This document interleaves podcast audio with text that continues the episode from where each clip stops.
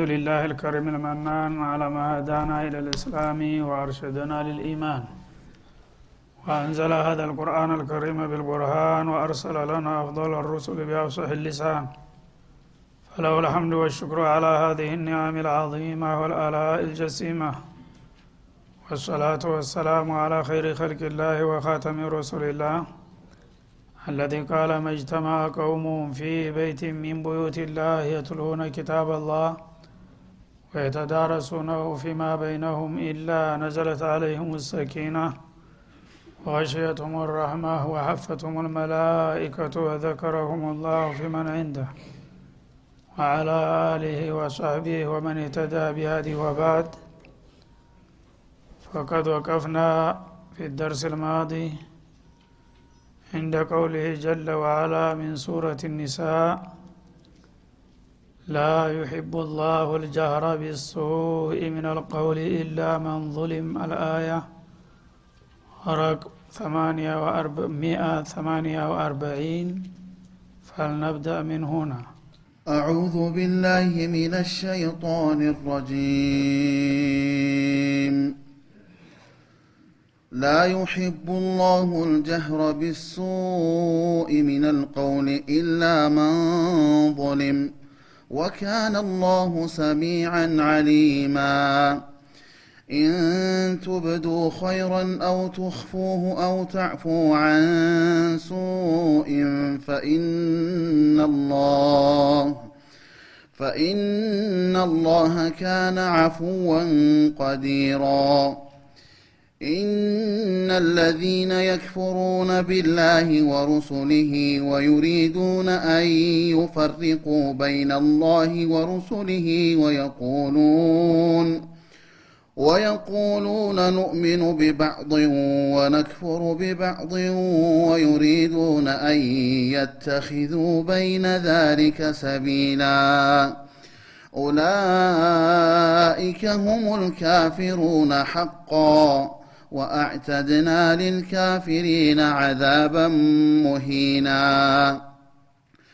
والذين آمنوا بالله ورسله ولم يفرقوا بين أحد منهم أولئك أولئك سوف يؤتيهم أجورهم وكان الله غفورا رحيما. يسألك أهل الكتاب أن تنزل عليهم كتابا من السماء. فقد سألوا موسى أكبر من ذلك فقالوا فقالوا أرنا الله جهرة فأخذتهم الصاعقة بظلمهم. ثم اتخذوا العجل من بعد ما جاءتهم البينات فعفونا عن ذلك وآتينا موسى سلطانا مبينا ورفعنا فوقهم الطور بميثاقهم وقلنا لهم وقلنا لهم ادخلوا الباب سجدا وقلنا لهم لا تعدوا في السبت وأخذنا وأخذنا منهم ميثاقا غليظا. فبما نقضهم ميثاقهم وكفرهم فبما نقضهم ميثاقهم وكفرهم بآيات الله وقتلهم الأنبياء بغير حق وقولهم قلوبنا غلف بل طبع الله عليها بكفرهم فلا يؤمنون إلا قليلا وبكفرهم وقولهم على مريم بهتانا عظيما وقولهم إنا قتلنا المسيح عيسى ابن مريم رسول الله وما قتلوه وما صلبوه ولكن شبه لهم وإن الذين اختلفوا فيه لفي شك منه ما لهم به من علم إلا اتباع الظن وما قتلوه يقينا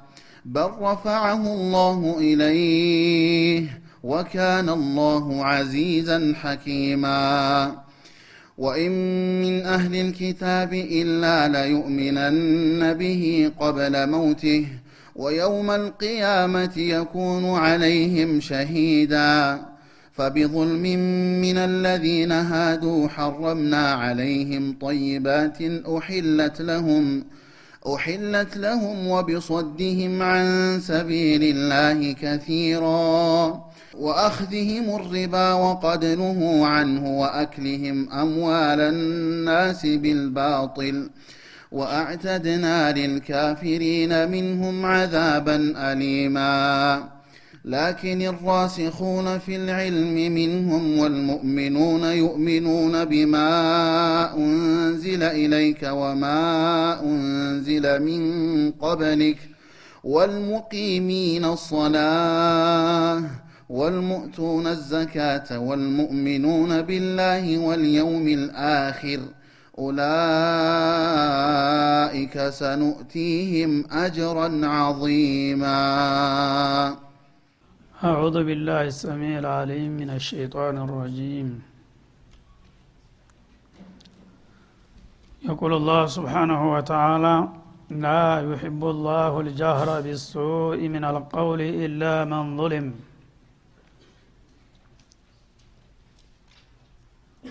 በመጥፎ ቃል መጮህን አላህ ስብሓናሁ ወተአላ አይወድም። ለተበደለ ሰው ካልሆነ በስተቀር ይላል።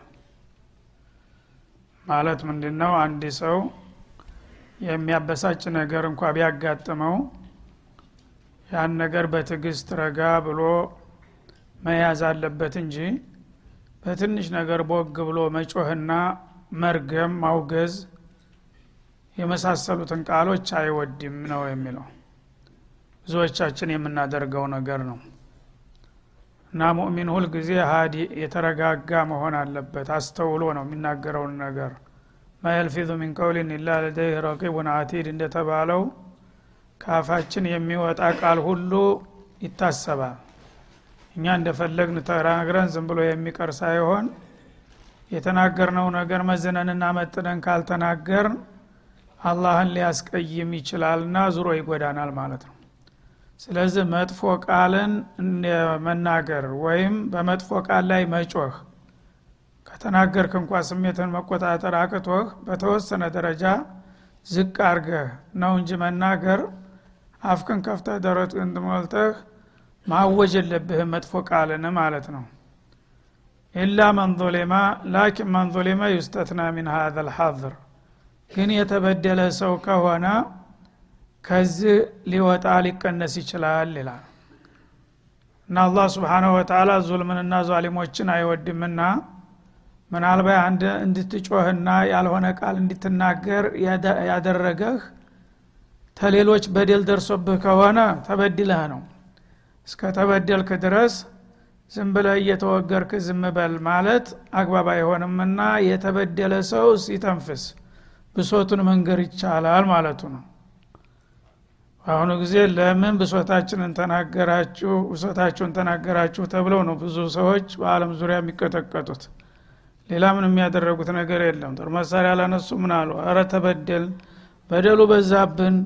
ለምን ታለቅሳለህ? ለምን ድምጥ ታሰማለህ? ተብሎ ነው ሸዎችን እንደ እሳት የሚዘንብባቸው ማለት ነው። የተበደለ ሰው ሌላ አቅም ቢኖረው ኑሮ በደሉን መከላከል ነበረበት። ቢያንስ መጮህና ማልቀስ እንኳ አይፈቀድለትም እንዴ ነው የሚለው አላ ስብን ተላ እና የተበደለን ሰው ለምን ተበደልኩ ብለህ አለቀስክ? ለምን ብሶትክን ገለጥክና ተናገርክ ብዬ አልቀየመውም። ግን አንዳንድ ሰው ዝም ብሎ ግልፍተኛ አለ። ባልሆነው ነገር ተነስቶ አካባቢውን ቀውጥ ያደርጋል ይጮሃል ይረብሻል። እንደዛ አይገባም። ሰው አልአደብ ነው ማለቱ ነው የተበደለ ሰው ከሆነ ግን ወዶ ሳይሆን በደሉ ነው ብሶቱ ነው የሚያናግረውና በዛ በብሶቱ ሳቢያ ተናስቶ ቢናገርና ቢጮህ ለምን ጮህ ካይባልም ማለት ነው። ወካነ አላሁ ሰሚአን አሊማ አላህ ስብሓንሁ ወተላ የምትናገሩትን ቃል ሁሉ ሰሚ ነው። ሰዎች ተበድለውም ሆነ ሳይበደሉ የሚናገሩትን ቃል አላህ በቅርብ ይሰማዋል ማለት ነው እንደገና ደግሞ ያንን ቃል እንዲናገር ወይም እንዲጮህ ያደረገውንም ከጀርባው ያለውንም ነገር ያቃል ስለዚህ ለሁሉም የሚበጀውንና ድርሻውን ይሰጠዋል ማለቱ ነው። እና የተበደለ ሰው ቢበደልም ትግስት ማድረጉ ጥሩ ነው እስከተቻለ ድረስ። በትንሽ በትልቁ ቦግ ማለቱ ጥሩ አይሆንም ማለት ነው። እስከተበደለ ድረስ ግን ቢናገርና ቢጮህ ለምን ጮህ አይባልም ትግስት ካደረገ በሶብሩ አላህ ይመነዳዋል። ምክንያቱም ጉዳቱ በእሱ ላይ ብቻ ይወሰናል ሌሎቹ አይረበሹም ማለት ነው። ከአቅሙ በላይ ሆኖበት ከጮኸና ካወገዘ ከተራገመ ደግሞ ያ መብቱ ነው እና መብቱን ስለተጠቀመ ለምን አይባልም? እኔ በሱ ላይ ቅሬታ የለኝም ነው የሚለው። እና ማንኛውም የምትናገሩትን ነገር እኔ በቅርብ እሰማለሁ እታዘባለሁ የምሰሩና የምታስቡትንም ደግሞ እንዲሁ እከታተለዋለሁ እና እታዘበዋለሁ ሲል ያስጠነቅቃል ማለት ነው።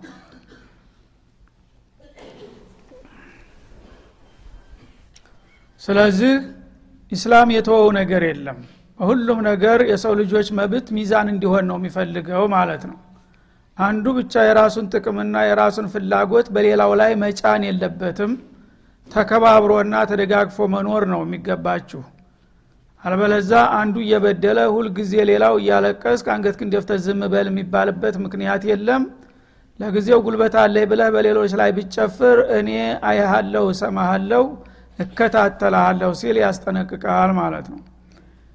እንቱብዱ ኸይረን አው ቱኽፉህ ማንኛውንም መልካም ነገር ይፋ ብታረጉት መልካም ነገርን ይፋ አድርጋችሁ ብታሰራጩትና ብታውጁት አው ቱኽፉህ ወይም ደግሞ ያንን የምትሰሩትን ነገር በኢክላስ ለአላህ ብላችሁ ምስጥር ብታረጉትና ብደብቁት አው ተዕፉ አን ሱኢን በሌሎች በደል ደርሶባችሁ ደግሞ የደረሰባችሁን ግፍና በደል በመበቀል ፈንታ ይቅር ለአላህ ብላችሁ ብታልፉት ፈኢናላህ ካነ አፉወን ቀዲራ። ያነያ አላህ ስብሓናሁ ወተላ ይቅር ባይና ቻይ የሆነ ጌታ ነውና ለእናንተ ደግሞ በዛ አንጻር የበለጠ ምህረት ያደርግላችኋል ሲል ያግባባል ማለት ነው። ስለዚህ እንግዲህ ያልተበደለ ሰው ባልሆነ ምክንያት መጮህ እንደማይገባው አላህ ይህን እንደማይወድ የተበደለ ከሆነ ግን በመሰረቱ ብሶቱን መግለጥ እንደሚፈቀድለት ያንን ደግሞ ተማድረግ ተቆጥቦ ኸይር ነገር ይፋ ቢያደርገው ወይም ቢገልጠውም ለአላህ ብሎ እስከሰራው ድረስ እንዲሁም የተበደለ ሰው ደግሞ በመበቀል ፈንታ ለአላህ ብሎ ይቅርታ እስከሰጠ ድረስ የዚህን አይነት ሰው ወረታ አላጠፋም ይላል አላ ስብን ወተላ እንግዲህ መብትንም እንደ መብት መጠቀም ይቻላል። መብቴን በመጠቀም ፈንታ እኔ ከምበቀለው ይልቁንስ ጌታ የሚሰጠኝ አጅር ይበልጠኛል ላለ ደግሞ እኔ የበለጠውን ካሳ ሰጠዋለሁ ይላል ማለት ነው እነ ለዚነ የክፉሩነ ቢላህ ወሩሱሊህ እነዚያ በአላህና በመለክተኞቹ የሚክዱት ያው እምነት አልባ የሆኑት ክፍሎች ማለት ነው። እንግዲህ በምድር ላይ የተለያዩ የሰው ልጆች የተለያየ አመለካከትና እምነት አላቸው። እነዛን ሁሉ በጥቅሉ ሊጠቅሳቸው ነው ማለት ነው በምድር ላይ ጭራሽ ጌታ መኖሩን የማያውቁ የሚክዱ አሉ። የለየላቸው ማለት ነው። ከእንስሳዎች አልተሻሉ እንዳውም የባሱ። እና ወላ አላህ ወላ ነቢይ ምንም የሚባል ነገር አናቅም ብለው ተነጭራሹ የኔን ጉዳይ ሸምጥጠው የካዱት ይላል። ወዩሪዱን አን ዩፈሪቁ በይነ ላህ ወሩሱሊህ። እንደገና ደግሞ ሌሎቹ በመሰረቱ በአላህ እናምናለን ቢሉም በአላህና በመለክተኛው መካከል ለመካድ የሚያስቡ የሆኑት ይላል። እነዚህ ደግሞ ባዕዱ አህሊል ኪታብ ተአህልል ኪታቦች ከፊሎቹ ማለት ነው። ለምሳሌ የሁዶች በአላህ እናምናለን ይላሉ። እንዲሁም በርካታ ነቢዮችን በእነሱ ወገን በኩል የተላኩትን ተቀብለናል ተከትለናል ይላሉ። በሌላ በኩል ግን እነሱ የማይፈልጓቸውን ወይም ከነሱ ዘር ውጭ የሆኑትን ይክዳሉ ማለት ነው እንዲህ አይነቶቹም ይላል ሁለተኛ ቡድን ማለት ነው ይሄ።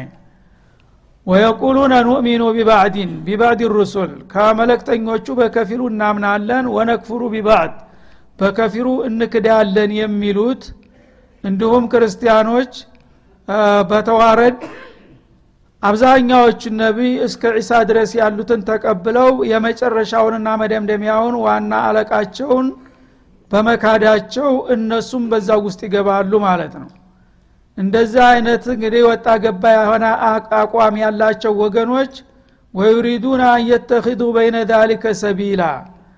በማመንና በመካድ መካከል የሆነን መንገድ ለመያዝ የሚሹት ይላል። ማለት በመጀመሪያ ደረጃ ጭራሹን አናምንም ወላ ጌታ ወላ ነቢይ አናቅም ያሉት አንድ የለየላቸው ቡድኖች ሁነዋል ማለት ነው።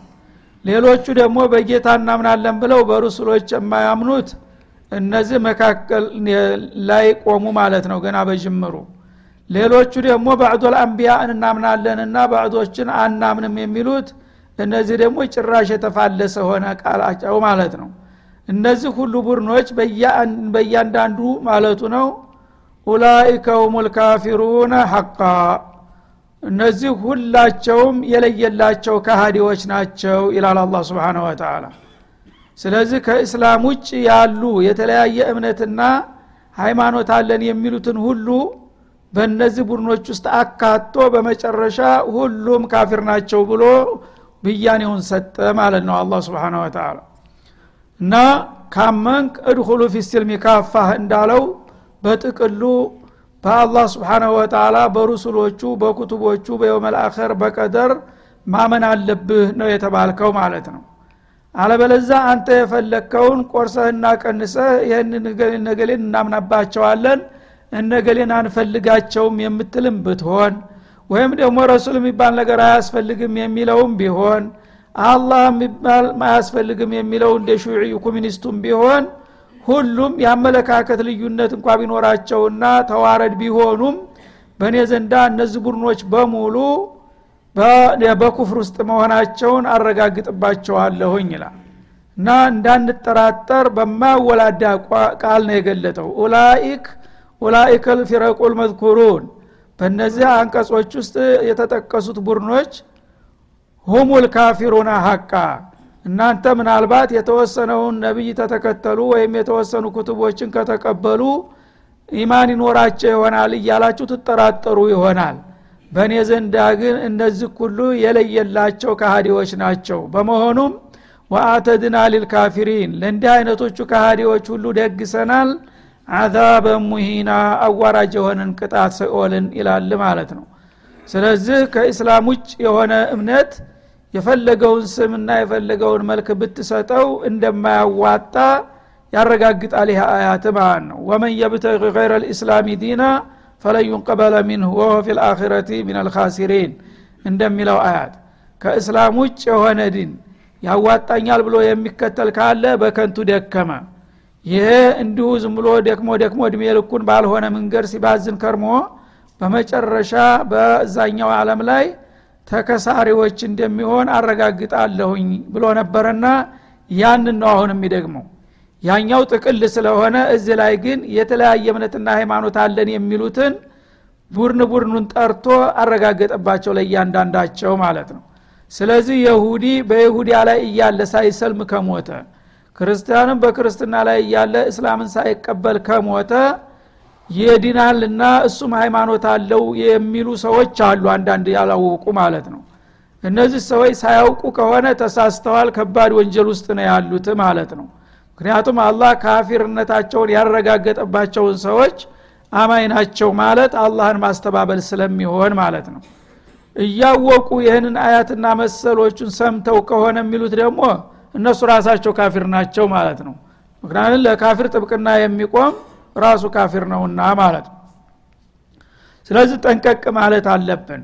ስሜታዊ መሆን የለብንም። አንዳንድ ጊዜ በተፈጥሯቸው መልካም ጸባይ ያላቸው ይሁዶች ወይም ክርስቲያኖች ሊያጋጥሙን ይችላል። ከእስላም የሚመረጥ መልካም ሸጋ ጸባይ ያላቸው ማህበራዊ ስነ ምግባራቸው በጣም የተዋበ የሆኑ አሉ። ተነገሌ እኮ እገሌ ክርስቲያኑ ይሻላል ብሎ ይናገራል አንድ ሰው ማለት ነው። ስለዚህ ይሄ እንግዲህ በዛ በተሻለበት ባህሪ ከዚህ አንጻር ብትል ይቻላል። ግን በአጠቃላይ ካፊር ተሙስሊም ይሻላል ብለ የምታስብ ከሆነ ይሄ የአላህን ጥላት ተወዳጆቹ ማብለጥና ማስቀደም ስለሚሆን እንደገና ደግሞ አላህ ካፊር ናቸው ብሎ ያረጋገጠባቸውን ሰዎች እንደሚድኑ መገመት ይህ ራሱ የሚያወጣ መሆኑን ያረጋግጥልናል ማለት ነው። ከዚያ በኋላ ወለዚነ አመኑ ይላል። እነዚያ ደግሞ ያመኑ የሆኑት በማን? ቢላህ ልዓظም አላህ ስብሓንሁ ወተላ የዓለም ፈጣሪና ብቸኛ አምላክ በመሆኑን በእርግጠኝነት የተቀበሉት።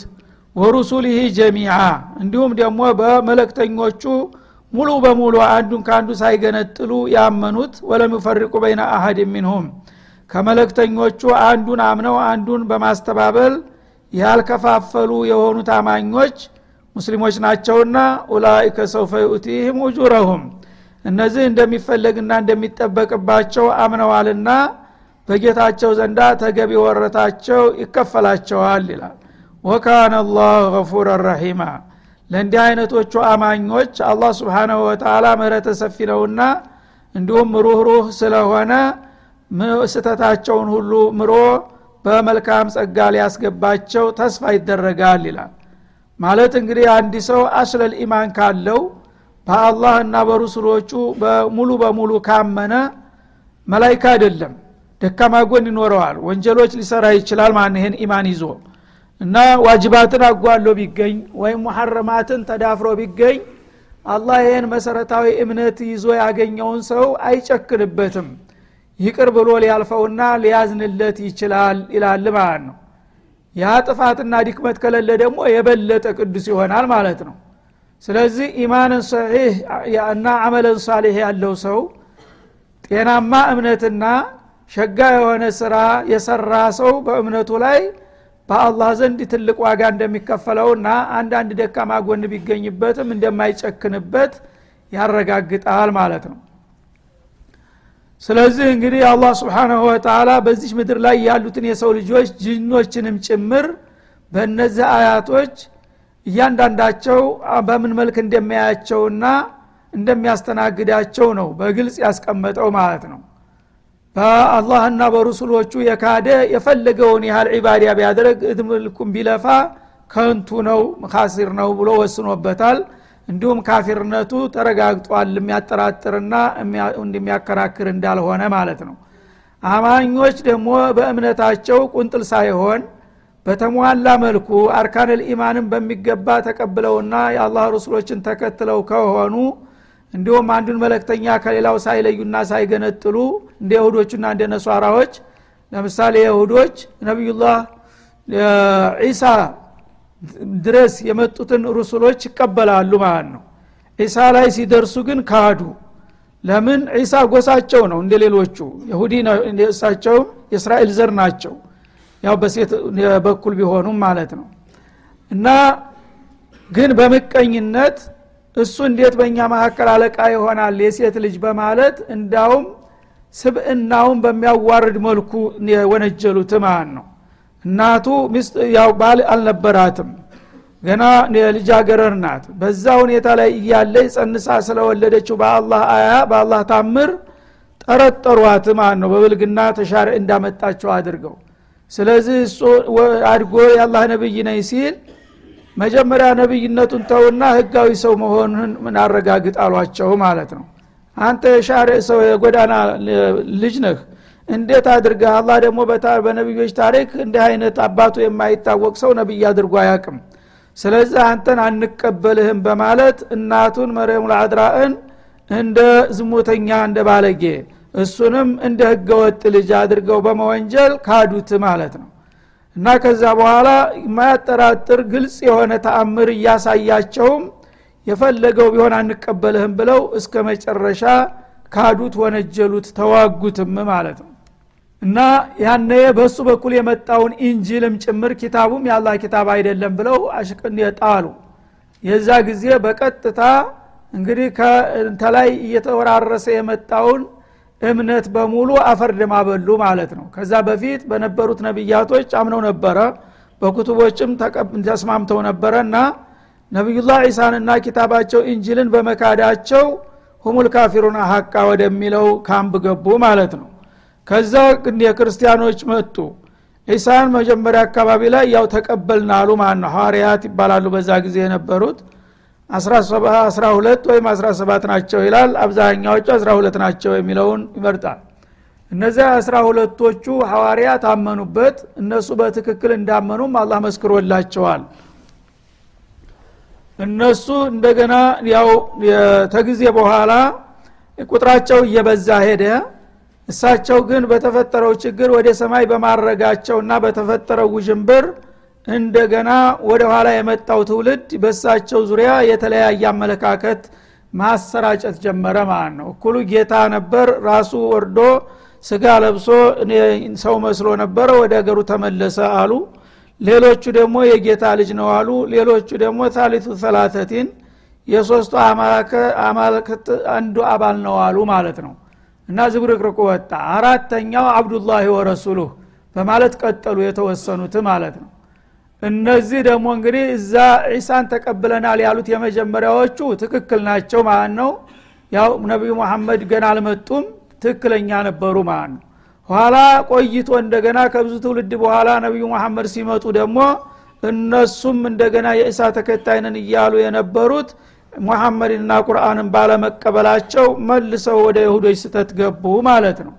እነዚህ ሁሉ እንግዲህ አላህ ስብሓናሁ ወተላ ዋጋቢስ መሆናቸውን አረጋገጠባቸው هذا وصلى الله وسلم على النبي وإلى اللقاء